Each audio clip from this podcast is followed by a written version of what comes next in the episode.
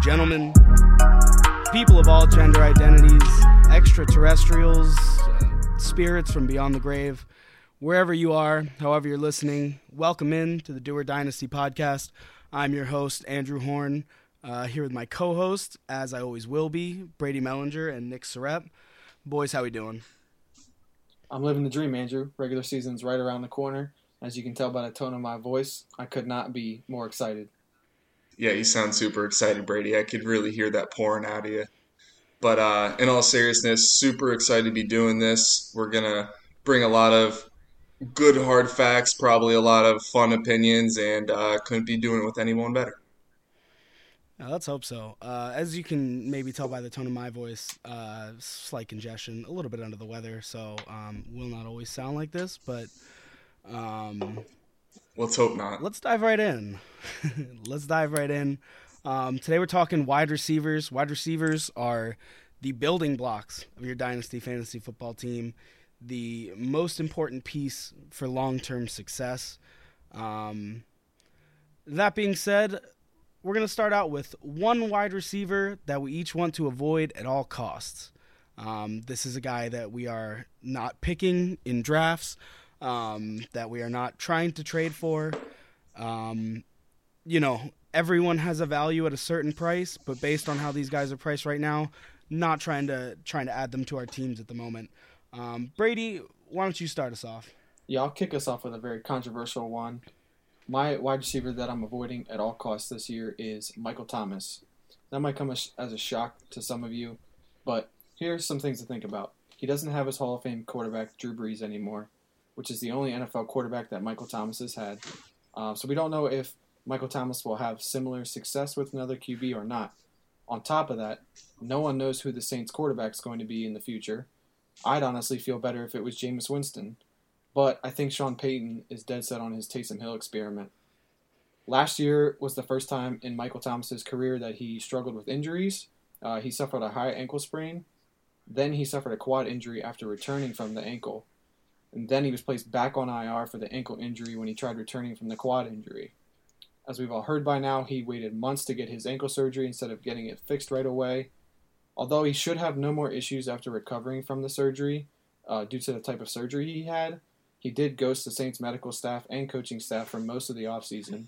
We've been told that the relationship issues between the parties have been solved, but I'm not convinced because you know, Michael Thomas has traditionally been one of the pillars of the Saints organization, and so this kind of little rift in the relationship uh, tells me that there are relationship issues between the two parties, uh, and those have not been been solved yet. So I'm saying that Michael Thomas has a strong chance of being on a new team in the next year or two, and that's not always a good thing. The grass is not always greener somewhere else. A lot of people have been telling me that I'm forgetting how good Michael Thomas was before 2020, but I didn't forget. I just don't think he's going to be the same Michael Thomas anymore. Yeah, I hear that, Brady. Um, I think there's a lot to be nervous about in the case of Michael Thomas in the immediate future and possibly even long term. But uh, for me to completely avoid him seems, you know, out of the cards. But I'm not taking him until it's it's late in the draft. I hear you. You know, um, dynasty is a difficult place to determine this. I don't think uh, I will like him. I'm not sure exactly where his ADP is at in redraft right now, um, but in running some mocks, I've I've seen it pretty high. Like I don't think I'd take him before the double digit rounds. Um, dynasty is obviously a different question. Um, I think he still has some long term value. I also, you know, don't know if that's going to be with the Saints sticky situation. Now, we are recording this on Monday night, and uh, news broke this weekend that Sean Payton was looking to name a starting quarterback very soon. Uh, Jameis Winston got the start tonight for the the Saints. He looked good too. Um, he did. He looked. He has looked, he looked good. Really good. He has some some nice nice touchdown passes to uh, Marquez Callaway, someone that I mean, if he's on your waiver wire in Dynasty, which I know he was for us, around the time the Michael Thomas news broke, if he's on your waiver wire, scoop him up. Um, you know, could be seeing Jameis this year. I think that will be better for Michael Thomas's fantasy value. Um, but then again, you know, after the season, who knows where he ends up. All right, moving on. Uh, Nick, Nick, who's the wide receiver that you're avoiding at all costs? Yeah, so this one for me is pretty easy, especially just because if I'm avoiding him where he's currently being drafted, there's really not a time and place where I'm going to be picking him. It's Marquise Brown. Um, once dubbed Hollywood Brown. I don't know that he's very deserving that nickname anymore, but that's up for the people to decide, I guess. Um, yeah, I don't know. Marquise Brown, 58% catch rate on a team that threw the ball 380 times last year. That doesn't scream hyper efficient to me, and it certainly doesn't scream for a large target share, especially considering the team brought in Sammy Watkins and then drafted two wide receivers in Rashod Bateman and Tylan Wallace. Uh, with Mark Andrews already in the mix, it, it seems hard for Marquise Brown to lock down a target share that's going to lead to enough value to play him any given week. They really do just keep adding receivers to that room. So it was what Devin Duvernay last year. Yep. Um, then obviously you got two drafted receivers this year, Sammy Watkins in free agency. It doesn't scream a lot of confidence. No, no, it does not. Maybe they're just trying to see throw stuff at the wall for Lamar and see what sticks. Uh, the receiver that I'm avoiding this year is is DJ Chark. Now, I I've come I've come a, a long way on my thinking of DJ Chark. I um, picked him up uh, during his breakout season in a redraft league. Um, loved loved what he contributed. Um, he's been too inconsistent for my liking. Um, DJ Chark was a highly drafted receiver, second round, I believe, but yep. the talent to me has not shown through on the field. He's had plenty of opportunities as the number one receiver there. He has struggled with some injuries and, you know, wasn't getting top level quarterback play, but I I just don't see the talent shining through with DJ Chark. And on top of that, the coaching staff, the new coaching staff in in Jacksonville, uh, is just doesn't seem to to like him. Um, they Urban Meyer came out earlier this offseason and criticized his his his weight, his build, his playing weight. Um, said he needed to get bigger and stronger. Uh, and on top of all that, um, they brought in a very similar receiver uh, in Marvin Jones, who does a lot of the same things. You know, they're both kind of deep ball guys, winning at the point of the catch, uh, that you hope score a lot of touchdowns. Um, and I, I don't think this team has a lot of confidence in DJ Chark, and and I, I really don't either. Yeah, the interesting thing to me is when I think of DJ Chark, for some reason he is married to this player in my head. I think because they both kind of broke out in the same season, even though this player that I know we're going to talk about later was a rookie, uh, and that's Terry McLaurin. And when I think about the excitement they both had that first season when they were starting to put up numbers, I think both of them were candidates to get picked up off your bench in redraft leagues. And I just, I feel like these are two players that were in similar situations, you know, uh, not great quarterback play, not very good offenses in general, but I think you saw with Terry McLaurin the talent shine through, and it's it's definitely concerning to see that hasn't happened with DJ Chark as well. And when it comes to dynasty fantasy football, uh, one of the things that I think you'll hear us talk about a lot is betting on talent, and and that's what we're going to be talking about today. Um, uh, our main topic of discussion is building block wide receivers for your dynasty team. Uh, we've chosen five wide receivers, all under the age of, tw- uh, or not under the age, 25 or younger, because I think uh, Terry is 25. Yes, that's yes, correct. yeah. Terry was 25.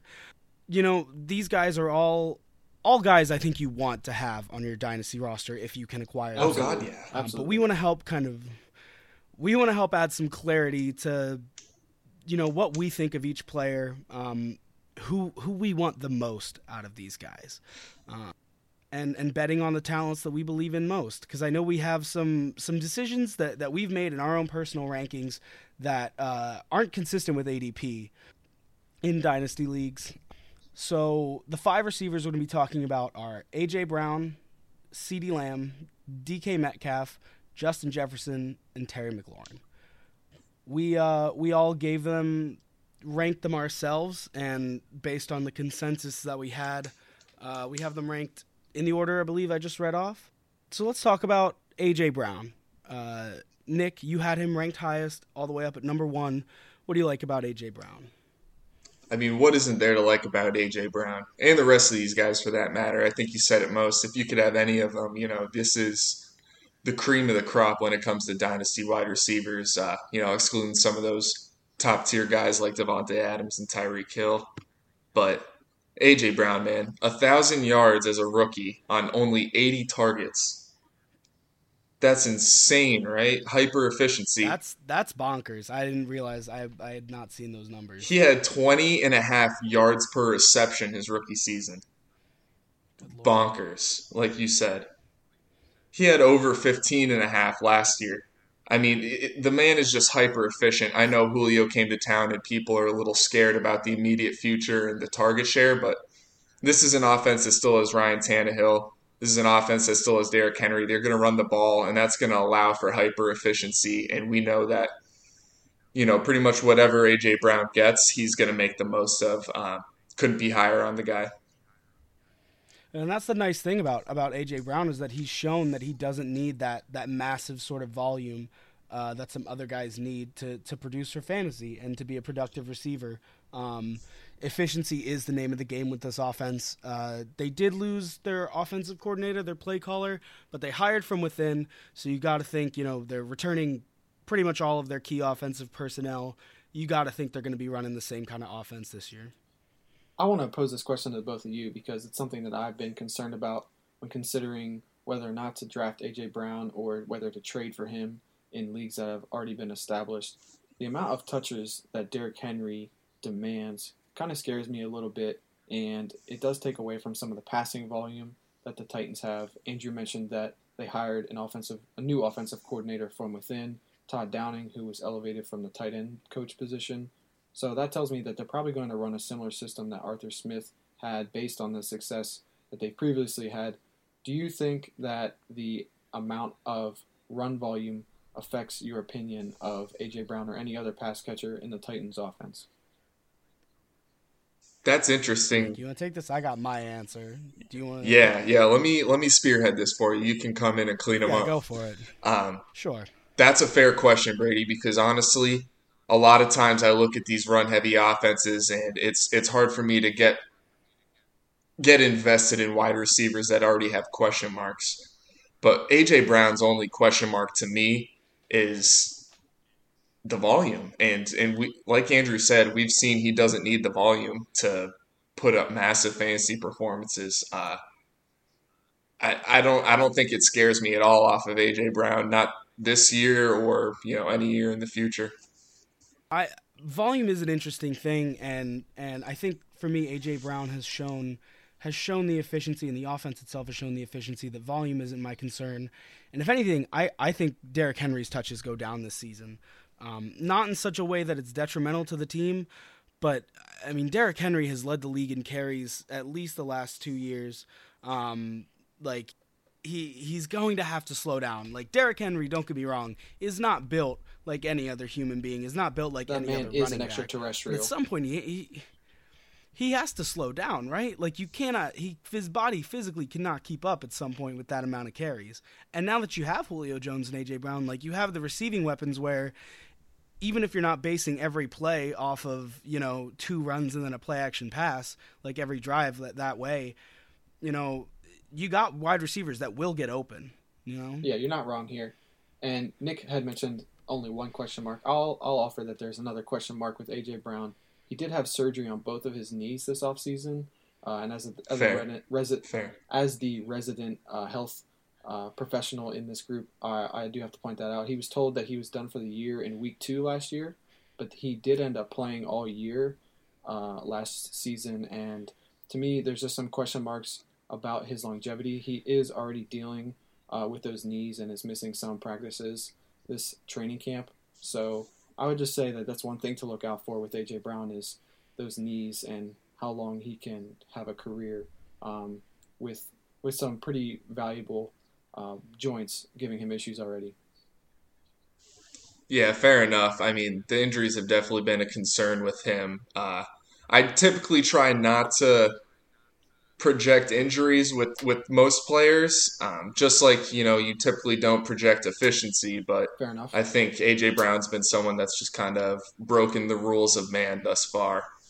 Besides Derrick Henry. Well, it's and if you if you worry too much about industry or industry, in, excuse me, injuries, if you worry too much about in, injury, you uh, you may be wrong, and it may come back to bite you. You, you look at players like Dalvin Cook, who people were out on a couple years ago because he just had the reputation of being injury prone. You know, football's a dangerous game, and people will get hurt, but they'll also beat the odds. All right, the second wide receiver in our discussion is CeeDee Lamb. Um, CeeDee Lamb ranked number two consensus. Uh, I think off the strength of me putting him at number one. Um, I could be wrong about this. I think CeeDee is. I think he's he's the last of these receivers in terms of ADP right now. Yeah, that's correct. And you know, so me putting him at one, I could be dead wrong. I have him second. But here's what I, you have him. You Yeah, have him second. I'm with you. but but you know in terms of actual the you know the fantasy football community in dynasty his adp right now is the lowest out of any of these guys and there's something to be said you know for having shown production um, obviously he's only been in the league one year um, but he, he had a very good rookie season with uh, primarily Andy Dalton and Ben DiNucci throwing him the ball. Um, now that now that Dak Prescott's coming back, CeeDee Lamb is entering his second year in the league. I just I don't think you could get anything better. I think within a year or two, CeeDee Lamb could end up being the number one receiver drafted in Dynasty, and that's the kind of value I'm looking for. That's the kind of It's I a big hot on. take. Hot I look- take. I look at I look at CeeDee Lamb and I see DeAndre Hopkins. Wow. I see someone who is so talented that they demand targets, they demand the ball thrown in their direction. If you if Dak Prescott is in trouble and he just wants to heave the ball up to someone, throw the ball to CeeDee Lamb because he's going to go up and get it more often than not. Preach. I CeeDee Lamb was my favorite wide receiver coming into the draft last year. Not trying to slight anything that Justin Jefferson did. He had an amazing rookie season, the best rookie wide receiver season of all time. But when I think about ceilings, I think CeeDee Lamb has a higher ceiling um, than than maybe any player right now, than maybe any offensive player. Wow. Wow, you really just laid it all out there for us. And, you know, as someone who has a lot of shares of CeeDee Lamb right now, thank you. I appreciate that sentiment. Um, yeah, I mean, I think you really said it all. He was my favorite player in what was supposed to be a incredibly deep wide receiver draft class last year. Um, terrible quarterback play that he somehow shined through. He's getting moved all around the offense. All the reports say that he's going to be involved heavily, even more than last year. And, you know, I think you said it right. Sky's the limit. Andrew, you poured some gasoline on that fire. There were some hot takes coming out of there. Uh, I do believe the talent is there. We haven't seen him with a full season of Dak Prescott yet. I am interested to see how that goes. I can't argue with any point you made. I think that he does have the potential to be an elite level talent. Look, I will say, and I try and avoid this as much as possible, um, but training camp hype. And then on top of that, this season there's the hard knocks hype, which which always factors into everything. It compounds. It, It it really does. It really does. And and that's why that's why I preface by saying I, I could be I could be way off on this, but I don't think I am. I think I think CeeDee Lamb could be the like. I, I've said too much already. We'll wait and see how it plays out this season. You know, another point in his favor. He's what 22, 23 years old, going into his second year. Ton of space for growth. Yeah, he's a young. Um, yeah. So third on our list is uh, DK Metcalf. DK Metcalf, wide receiver for the Seattle Seahawks. Brady, you had him ranked number one. Do what I just did. Yeah, I don't know that I'm going to be pouring as much gasoline on there as you did, but I'll, I'll give my best impersonation. I had DK Metcalf at one because he has arguably the best quarterback in this group of receivers, and uh, quarterback play is huge, um, obviously, because he has to distribute the rock. And his team, meaning the Seahawks, uh, also have the lowest run volume of this group, which I think is something I factor into a lot of my decisions when it comes to choosing running backs and wide receivers is how much volume is there. I'm a big uh, believer in the volume. They also have a new offensive coordinator in this group, uh, Shane Waldron. He most notably worked for the Patriots and Rams, so he comes from that McVay coaching tree that uses a lot of zone run scheme and bootleg concepts that I think will allow Russell Wilson to use his mobility and accuracy outside the pocket. I also think that new coaches want to keep their jobs by getting the best players the ball, and DK Metcalf is a physical specimen. You know, you've seen you've seen the videos. Uh, He's he's a large man. The photos, yeah, very large, very fit. Um, so I think this guy being a physical specimen, they're going to want to get him the ball uh, this year and for years to come. He's also the youngest player of the group besides Justin Jefferson, and he's been compared to Megatron. Even though DK didn't didn't necessarily like that comparison, I think it does speak to how other people are evaluating him in terms of talent and ability, and that those are some big shoes to fill, and I think he's capable of filling. Is them. it Met- Metcalftron? Is that Yeah, I don't think that works as well as, as the Mapletron out there in, in Pittsburgh. All right. We'll we'll think have to workshop come it. up with a good we'll nickname for workshop DK. it. Yeah, yeah, we'll have something. We'll have something soon. Um, I'll, I'll, I will preface this by saying I was by far the lowest of the three of us on DK Metcalf. Um, out of these five Throw receivers, some water on that fire. It- yeah, I, I'm just gonna come with some opinions real quick. He's like you said, a physical specimen, but I gotta disagree where you said that. You know, this is an offense that's gonna run the ball less than the others. I know last year they kind of let Russ cook. That was a thing in the beginning of the season, but I think you know we've seen and Pete Carroll has even said he wants to run the football. Um, I, I think we're going to see some higher run totals this year from this offense. And I don't know that that necessarily speaks poorly for the ability for DK to have big games. You know, that can definitely set up the play action pass and open up the downfield looks for him. But uh, I, I don't know. I'm a little worried about the, the limited route tree up to this point of his career. And um, I, I just, I, I don't know. I, I think he's an unreal talent, great player, but he's, uh, he's not my favorite of these guys. I remember seeing an interesting write up um, by uh, by by a Reddit user. Take it what you will. It was it was it was about it was about Tyler Lockett. I'm sorry, I I don't have the specific credit for this. You know, I'll try and find it later. Um, it was about Tyler Lockett and um, about uh, last season the the routes that he ran and the routes that all of the Seahawks uh, receivers were running were very uncreative, and it made it very easy to defend them. Um, new offense coordinator this year, uh, as Brady you mentioned from the McVay coaching tree. Um, that's you know they're going to want to run the ball. They probably will run the ball, but you know McVay's offense has also been efficient. Like even with Jared Goff at quarterback, um, maybe not to the level of a of of a team like the Titans with the run and and the play action. But there is something to be said. I think new coordinator could try and expand DK Metcalf's route tree. DK Metcalf, also very young, uh, I think 23, going into his third season. Certainly, I think has the best quarterback of the group uh, at this stage. DK Metcalf, very talented wide receiver. He'll be good. Moving on, uh, Justin Jefferson. Justin Jefferson, we ranked at number four. I believe the highest ADP of anyone on our list uh, by the community standards. Justin Jefferson had the greatest rookie wide receiver season of all time. Let's not sugarcoat it. He was Yeah, absolutely incredible. You know, there were some questions about him coming into the league. You know, he wasn't even the best wide receiver on his team, as they said. Um, he was the best receiver on the Vikings last year by a long shot. No disrespect to Adam Thielen, great receiver, but Justin Jefferson could just do things that he couldn't, especially at this stage of his career. The ability to separate is unreal. Justin Jefferson ended up eighth in the league in team target share last year among wide receivers, and that was with he, He demands, demands it. That was with that was with He's a little target hog.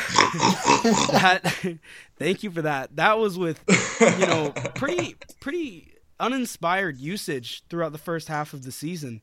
Justin Jefferson really didn't get didn't really get you know deeply ingrained and involved in this offense until like week seven, week eight, uh, and then Kirk Cousins just started throwing the ball all the time because he was always open. He was always open. Um, incredibly talented wide receiver. The reason that I have him again, don't dislike any of these wide receivers, just like some more than others.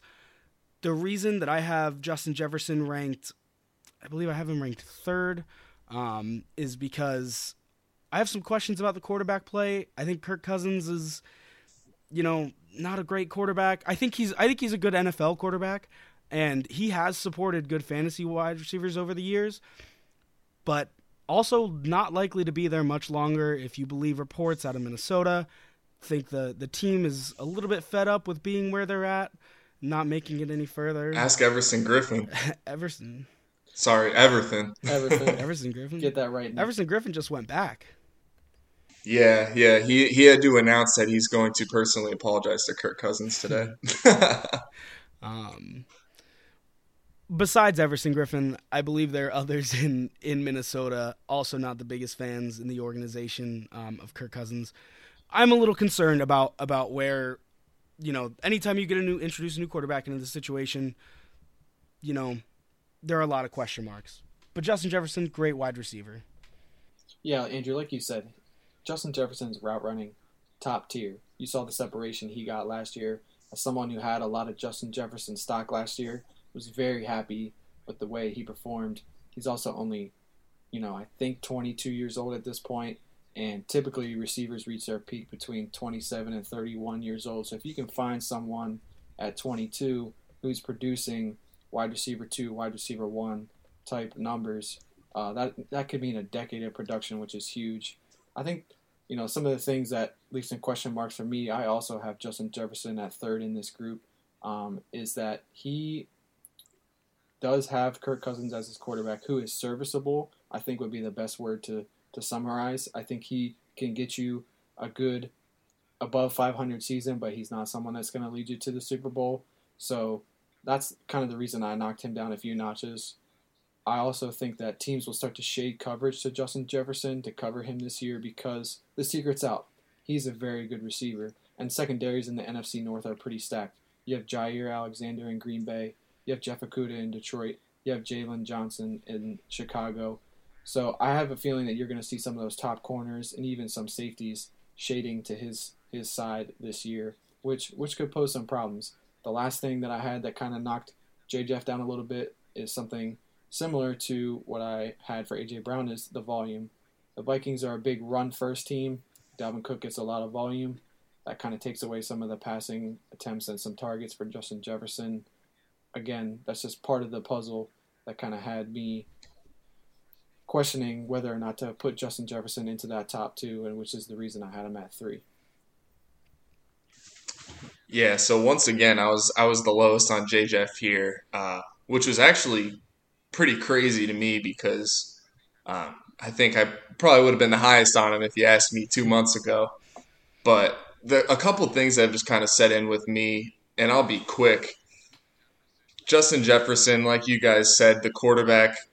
I like Kirk Cousins. I think he'll get the job done. Um, I don't know what his immediate future with the team is, and you know that leaves me concerned. Kellen Mond, I don't think is necessarily going to be the answer. I hope I'm surprised, but I don't know if I see it.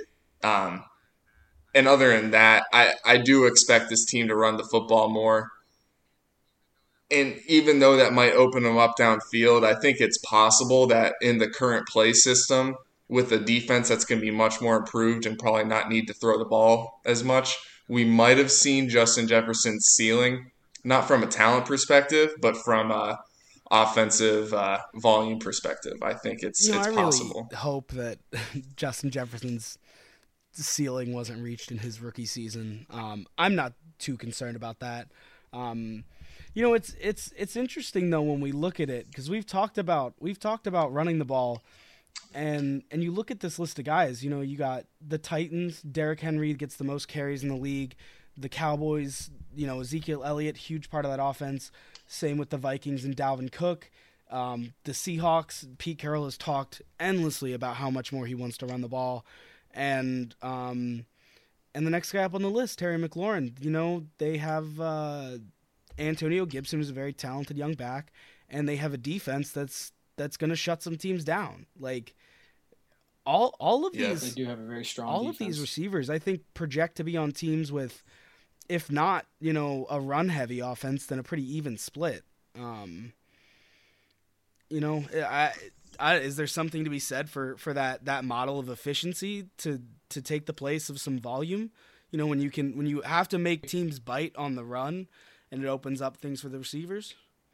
It could very well be that because these teams have such an established ground game that it does open up the pass more.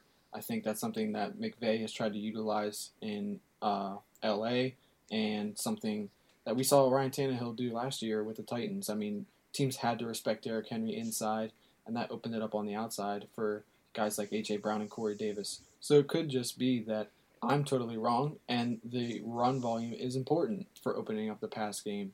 Um, but there are also there's another school of thought that you know volume is key and the amount of targets is key. So when you have an established run game, that can take away. But there's more than one way to skin a cat, as they say. Yeah, I think it's I think it's a combination of both. You know, I think you need not only the efficiency or the talent but you need to mix it with the volume. You can't have one without the other, or else it necessarily won't work. And even if it does work, you'll never reach your full potential. So let me tell you about a guy that's got both. It's Terry McLaurin. It's time. Enough dodging him. The man is an alpha dog receiver, and I won't hear otherwise. Um, he's a beast. Like like I said earlier, I compare him in my mind a lot to DJ Chark just because you know, similar breakout years, and they're just two completely different stratospheres right now. Um, Terry McLaurin hasn't had the quarterback play, but he's got one now. I mean, Alex Smith is gone. He's got a quarterback that, you know, might not be the most efficient, might not be the the franchise guy, might not be the long term solution, but he likes to sling the rock. The playoffs once in his career.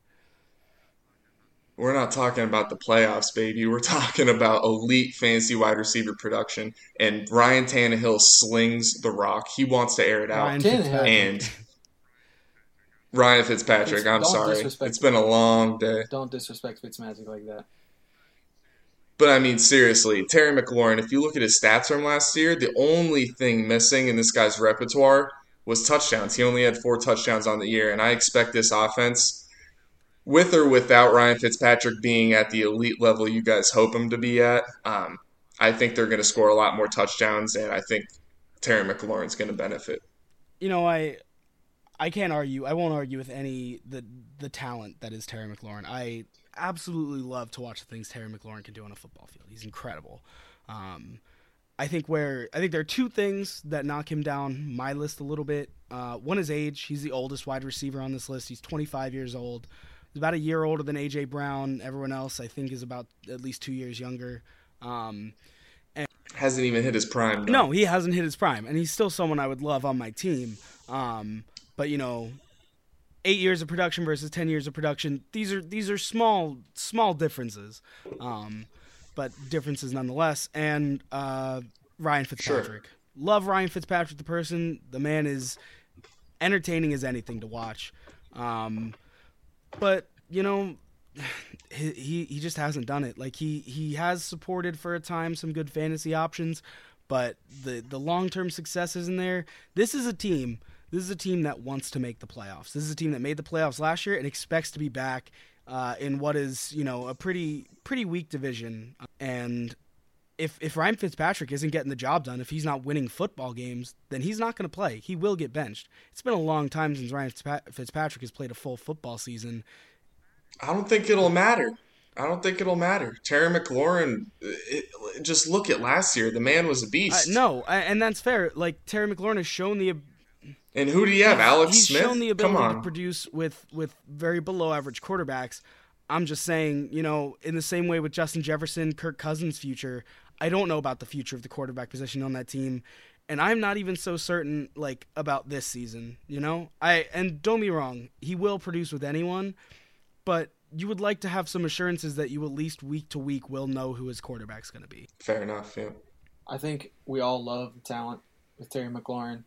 We know we all agree that the QB future is uncertain, and I think that just makes us concerned about the floor for him every week, whether or not he can consistently get you you know, those wide receiver one numbers. Because, like we said, these are all players that we would all have on our teams, but this is a decision that you might have to make, you know, in your draft or when making trades about which of these, you know, wide receiver ones you know, maybe high end wide receiver twos you would like to have on your team. I kind of want to pivot away from these young guns, and I want to talk about some old heads, some veteran value uh, at the receiver position. And these are guys that are considered um, high end value right now based on their ADP or their rankings uh, amongst experts.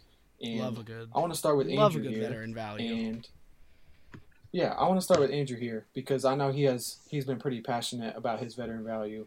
Andrew, who who's the the old head that you're looking out for this year that you want on your team? the um the old head. No no disrespect uh, intended here. Um, Marvin Jones. Marvin Jones is the wide receiver, the veteran wide receiver that I'm targeting in a lot of places.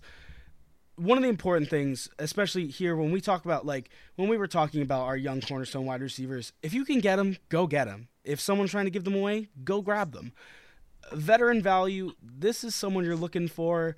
Um, say you're in a Michael Thomas. Say you're a Michael Thomas owner you're missing a receiver for the first who knows how long of the season and you need someone to fill in for a couple weeks and just be just be consistent while while you're waiting for your stud to get back know what you're buying know your team situation know that you're not going to have these guys on your team forever but that they can provide some value in the immediate future and if that's what you need Marvin Jones the you know going off of what I said about DJ Chark earlier don't really believe in DJ Chark this season or with this organization.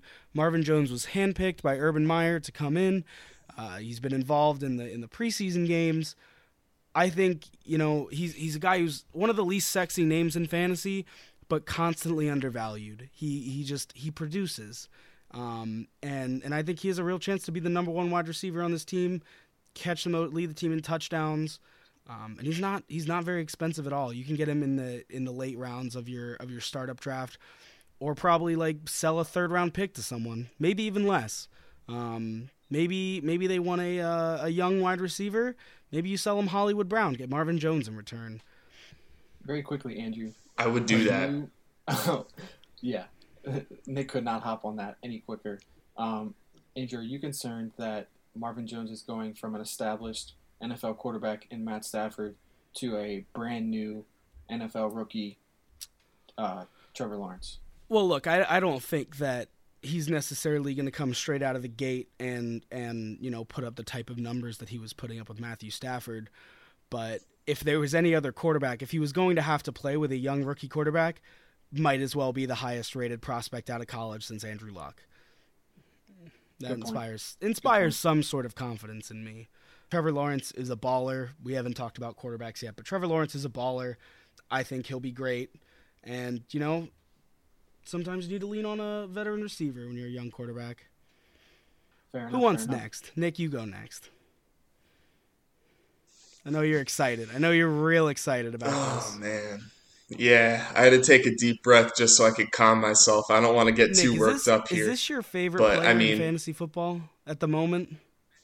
Oh man, it's it's crazy because I think I've had him just in redraft every year the past four years, probably in just about every league. I I don't I don't know what it is. I'm addicted to Robert Woods because he's just so damn cheap all the time. It's crazy to me. Um, the man was the wide receiver 11, 14, 13. Those are his last three fantasy finishes. And that was with Jared Goff. And I think we've seen the Jared Goff show wasn't all that we uh, necessarily cracked it up to be when he got that big contract that Detroit's going to enjoy playing. I, I, I don't know, man. What's not to like? He's getting a massive upgrade at quarterback. The Rams threw the ball 630 times in 2019. So they've done it. Sean McVay is going to tailor the play calling, the play style to the talent he has on the field. And I think if you have Matthew Stafford, a gunslinger, a certified stud at quarterback, you're going to get it in your playmaker's hands. And we've seen Sean McVay get Robert Woods involved in a multitude of ways. And Sean McVay has been very, very vocal about how excited he is to have Matt Stafford on the team. So he's definitely going to utilize him and his arm talent this year. I had to fasten my seatbelt in, and before that take or before that that little rant there by Nick because I knew he was going to be coming in hot. But I, I can't disagree with him. He, he made all fair points. I think Robert Woods is going to be uh, one of the one of the top ten receivers in fantasy this year and for a few years to come. I mean, this is a dynasty podcast after all, and so I think he's someone that you want to get on your team right now before people realize that his outlook with Matt Stafford is unbelievable. In dynasty, I mean, you could you could realistically get the man for as little as a second round pick. I think in some cases, maybe a second and someone who's just kind of a, a bench throwaway Second player. Marquise It, Brown. someone like a Marquise Brown, someone that someone might have the confidence to maybe put in their flex on a weekly basis. Can I say one super scorching hot take for Robert Woods real quick, and I will die on this Go for it. Go for on it. this hill? Go for it, son. Robert Woods, top eight PPR wide receiver this year. Scorching hot. Sheesh. The man should be the man should be a top 12 dynasty wide receiver. I know he's 29, but I think you put you put Matthew Stafford on this team and, he might explode. Can. I ask you, Nick, real quick about another guy who's a very similar age, I think about the same age, and uh, in a similar situation, just got a massive upgrade at quarterback, um, has been a vital part of his offense for years. Um, and actually has had has had a ceiling of do fantasy it. finish higher than any of Robert Woods. Cooper Kupp. I love Cooper Kupp. I love Cooper Kupp this year. Let's be honest. Um, I mean, he's a little bit younger than Robert Woods, even, and I, I see their projections a lot the same. I think they came in, you know, within ten to fifteen points of each other in my projections. Um, but to me, I'm I'm banking on Robert Woods being involved as much as possible. I mean, we've seen Cooper Kupp the target hog. You know what I'm saying? But you know, Robert Woods gets the manufactured touches. They want him involved, and I think an upgrade at quarterback's So only going to help. Um, just looking at last year's stats, obviously hard to project them onto this season with a new quarterback. You know, you don't know who's going to develop the best relationship right off the bat. Cooper Kupp, twenty three point six percent of the targets. Robert Woods with twenty three. Um, Cooper Kupp with twenty four point six of the team's receiving yards. Robert Woods with twenty two point four percent. The kicker last year, though, Cooper Kupp with only 15% of the team's touchdowns, receiving touchdowns. Robert Woods with 30% last year. Um, you know, there's this perception that Robert Woods is is a uh, you know a, just a kind of a a reception monster, a volume guy, but he he'll find the end zone. Um, I was just going to make the case that possibly both of them could be veteran values, but but love Robert Woods and and the Absolutely. Um, and you know, if you're not buying them, if you already have them, maybe maybe someone uh someone someone wants to buy from you. Um, and wants to overpay once this season starts and people see just how, how good they are. Brady, who's who's your veteran value wide receiver? Yes, so my veteran that I'm loving for this year and for years to come is Robbie Anderson. So, some quick stats about Robbie Anderson. He finished last season as wide receiver 19 in PPR leagues, which puts him in the wide receiver 2 range. However, right now, he's ranked in the mid to high 40s among receivers, which is the wide receiver 4 range, and I cannot figure out why. He received 36%, 36% of the team's total targets last year, which was sixth in the league. Yes, he was targeted more than DJ Moore. He also has previous chemistry with Sam Darnold. The offensive coaching staff hasn't changed, so the scheme should be similar. He should be running a similar route tree. And to play devil's advocate with myself, I even try to think of reasons why he was ranked so low. And I understand they drafted Terrace Marshall, but they also lost Curtis Samuel. So I think those two roster moves cancel each other out. The only reason I could think that he was ranked that low in that in that you know wide receiver 40 range is experts might be worried that the target share will look a little different with Christian McCaffrey back this season, but I think there's still plenty of opportunities for Robbie Anderson. He's only 28, so he has two to three, two to three solid years left in him. So I don't think you know he's going to be a one season winner for you. I think if you can get him now, you could get him as a productive flex option, or even maybe a wide receiver two for the next few years to come. Yeah, you know, Christian McCaffrey. When you talk about him coming back, it's a it's a different beast than than you know a lot of almost any other running back in the league because Christian McCaffrey is a guy who could legitimately lead his team in targets and has before. Um, so you know you're not like getting a, a running back back who's going to have 50, 60 targets, but but probably double that. Um, and then the only other thing I have to say is that you know if you bring in someone with Sam Darnold's resume that's not named Sam Darnold had previously played with Robbie Anderson, quite possibly a cause for concern among receivers. Um, eh, I don't know. You know, we'll see. We'll see how Sam Darnold does. I can't argue that Sam Darnold's previous resume is not as impressive as some would like, but I think you've seen people come out from the Adam Gase umbrella, like Ryan Tannehill, who revitalized their career on a new team. I know that's compare that comparison has been made a lot this offseason. I am one of those believers who thinks that Sam Darnold will kind of rejuvenate his career. The Panthers did pick up their his fifth year option, which means they at least plan to keep him for a season or two. I know, you know, they've been in talks for Deshaun Watson. We won't get into that situation. It's it's certainly complicated, but I think you're right in that Sam Darnold hasn't proved himself yet. Uh, but I think this is his chance. And whenever you're facing some adversity, you kind of go back to your fundamentals. You go to what you know, and what Sam Darnold knows is Robbie Anderson will certainly catch the ball and produce for him. Fair enough. Um, I, I don't see a whole lot of concern to be scared off Robbie Anderson for Sam Darnold. I mean, to be honest, Teddy Bridgewater is as solid of a real life NFL quarterback as he is. He's not necessarily uh, going to win you ball games with his arm. Um, I think Sam Darnold's turnovers have definitely been an issue because you know if the offense isn't on the field, you can't score fancy points. But in terms of the playmaking, I think uh, there you can really go only go up. So yeah, why not Robbie Anderson? And you know, I talked about resumes. If you stop Sam Darnold's resume right after the draft and pick him up right now, then all you have is uh, the number three overall pick, I think. So I mean, that's pretty good too. all right, uh, let's finish up. We're going to kind of revisit uh, our first segment with the wide receivers that we were avoiding at all costs. We're going to see just how far we can stretch that. Um, Brady, why don't you explain what we're going to be doing here?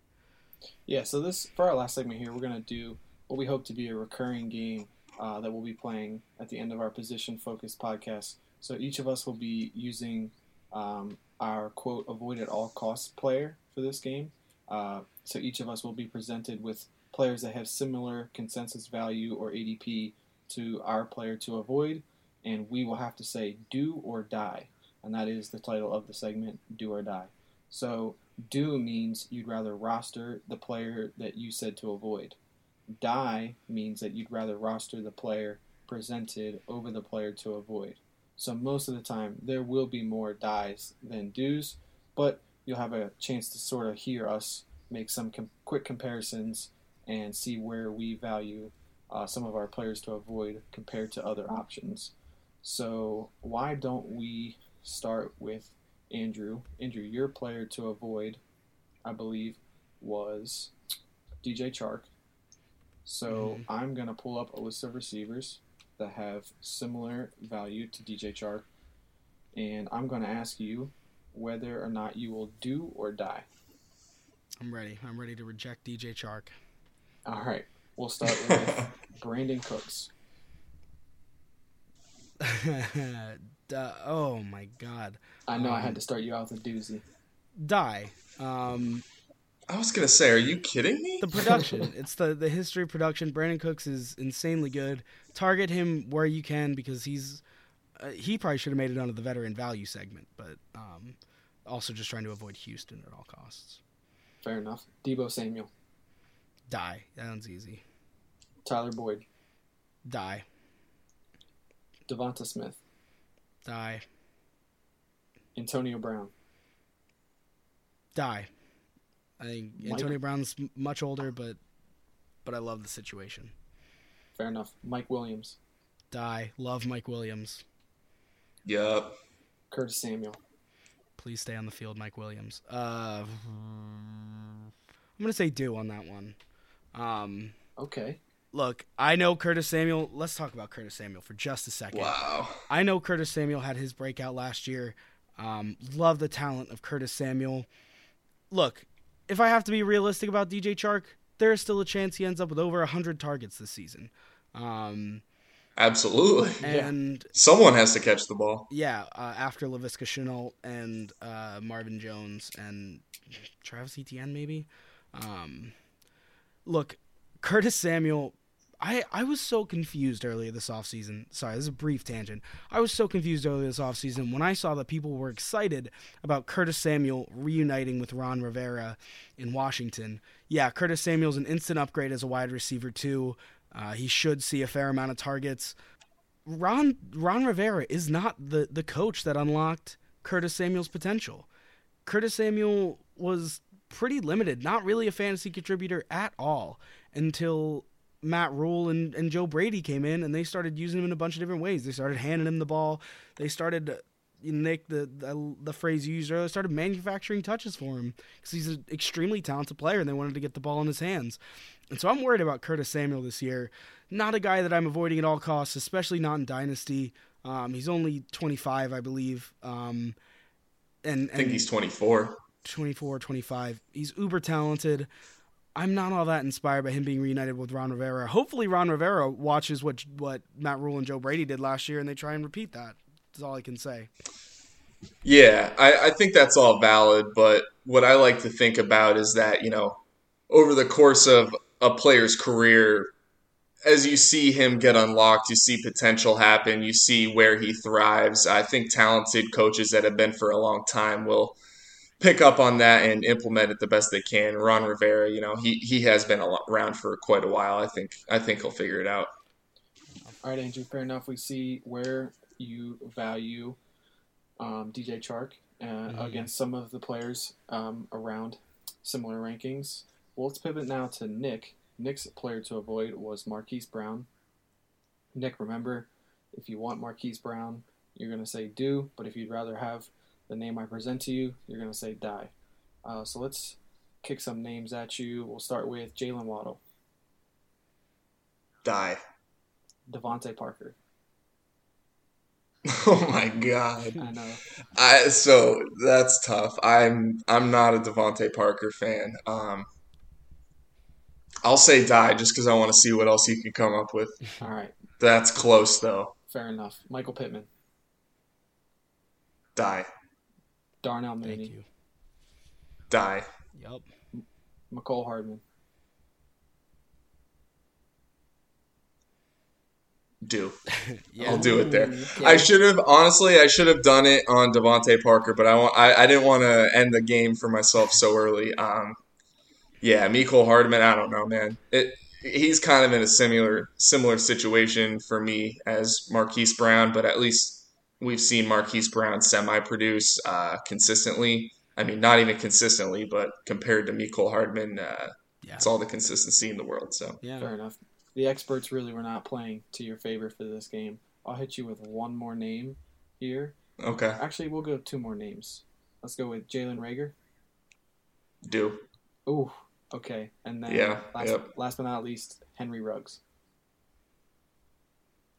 Ah, Man, I- I'll, I'll go die because I think I think Henry Ruggs still is is untapped, but but man, is does it not look good? Does it not look good right now? And I don't know about Gruden. It's that's messy. Fair enough. Um, I'll uh, I'll get into this more later, but I believe I am the Derek Carr stand of the podcast. Um, and you know, interested to see what Henry Ruggs can do this year. Uh, all right, Brady. This one is is going to be a more interesting set of names. Uh, you went big and bold, went up for Michael Thomas. Um, so let's see, Brady, do or die. Um, DJ Moore, Die. Keenan Allen, Die. Mari Cooper, Die. Brandon Aiyuk, Die. Tee Higgins, Die. Dear Lord. Diontae Johnson, Die. oh my god. Jerry Jeudy. Do. Okay. I'll stop you right there. I there. was gonna say, how deep See, do we I- go? ooh, um, That's I'll tell you this. Uh, Jerry Jeudy. yeah. You explain yourself. certainly talented. Um, certainly has a questionable quarterback situation. Also, the whole organization is a little questionable right now. They seem to have been struggling for a few years. Can't really seem to get their feet. The quarterback is elusive. The quarterback position is elusive. I think the Broncos Yeah. have a solid roster, but man, Yeah. So, but I want to kind of get to why some of those names were, were die for me. A lot of those guys were younger. They were featured pieces of their offenses last year. And I think they have the potential to even increase. You know, you talk about guys like DJ Moore and Diontae Johnson. You know, DJ Moore is certainly um, very talented and is also on that Panthers roster that I'm believing in this year. Diontae Johnson sees a lot of targets from Big Ben Roethlisberger, and I think we'll continue to see targets regardless of who the quarterback is. um, you little piggy He too. is, a, he is We're gonna- them target hogs. we're gonna turn that into an actual soundbite sometime, so you don't have to just keep improvising that into the mic. Um, Brady, I appreciate that. real quick, two more names I, I want to bring up to you guys. I'm pretty sure I, I'm aware you don't like Mike Evans and Kenny Golladay. So I will go do on both of these, and I will explain quickly why. Mike Evans, injury history, also pretty touchdown dependent.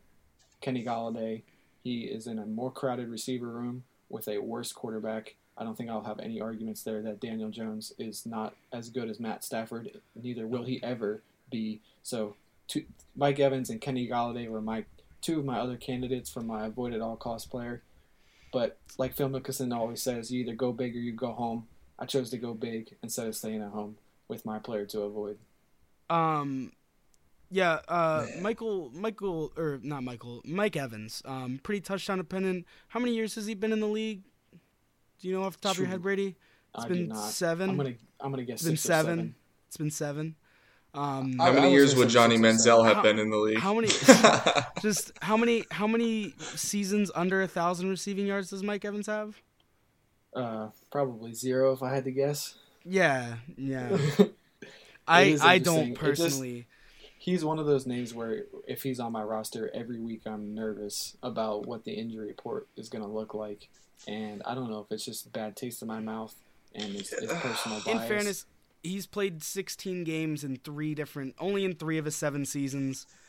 Does it make his thousand yard seasons more impressive? I think so, but obviously there's some injury concerns. but- hey, the the best ability is availability. Fair enough, which I guess, you know, Michael Thomas hasn't really shown either, so I don't know if I, I get that argument with this one. Um, before last season. right, but I mean, I feel like if that's his player to avoid and the guy you're you're doing over has the same concern, I, I don't know. But I'm just gonna speak some facts onto Michael Thomas real quick. You guys know it's it's hard for me to to do this for a Saints player, but hmm Michael Thomas broke records. He's insanely talented. I mean, The last time To me, was on the yeah, he is- healthy, Yeah, that's what he was. to me, he is slant guard Mike. Um, but the, the man is going to catch passes. He's going to put up points if he's on the field. And I, I think we went a little too far here. He's certainly one of those target hogs that you'd like to to oink for. Um, but like I said earlier, the future is uncertain, especially at the quarterback position down there. And I know as a Falcons fan, that was hard for you to admit that Michael Thomas is one of those elite guys. And I think I'm not surprised by the lack of Kenny Golladay arguments, so I'll leave it at that. yep. Well, you certainly heard some opinions today. Um, isn't that what we did? We gave some opinions. That's going to wrap up our first show. Um, thank you so much for listening. Uh, please tell a friend, uh, rate, subscribe, follow us on Twitter. We're at DOD underscore FB. Um, hopefully, have that up and running with some content pretty soon. Oh, Uh, yeah, we're gonna it's have a we're gonna have a blog on the way. Um, but yeah, so we'll be here back again. Watch out for the TikTok. Watch out for the TikTok. Who knows? That might be coming too. you know, we'll be here uh, again next week and hopefully for many weeks after that. Um, we paid for microphones, so we might as well be. Um, but all right. Uh, any last words, boys? Nah, I appreciate y'all for listening. And yeah, this microphone cost me too too damn much for me not to record more than a couple weeks. So looking forward to doing a couple more of these with you boys. Ditto. All right. Just remember, it's uh, free to leave a five star review. So uh, we'll uh, see you guys next week. Later.